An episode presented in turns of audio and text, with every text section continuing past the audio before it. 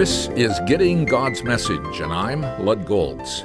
In our last visit, we considered the beginning of a bigger historical context for what is recorded in Acts 2017 to 21 We saw how Paul got to know Aquila and Priscilla in Corinth, working with them in their tent making business.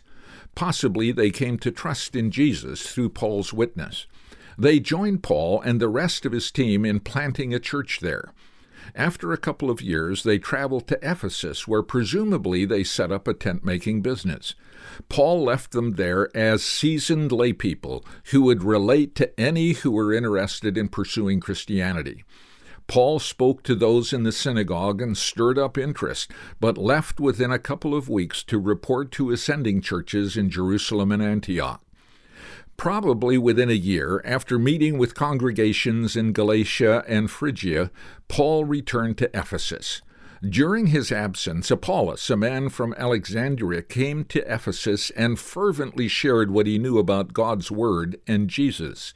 Aquila and Priscilla detected that he didn't fully understand the gospel, so they invited him to their home and explained to him the way of God more adequately. Acts 18:26.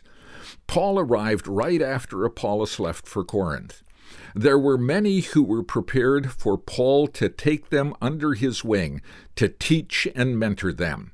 For almost three years, he led the growth of the church in Ephesus.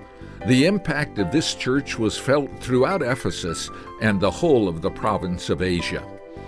If you'd like to review these messages, you can do so by going to my website, gettinggodsmessage.org, and clicking on the archives.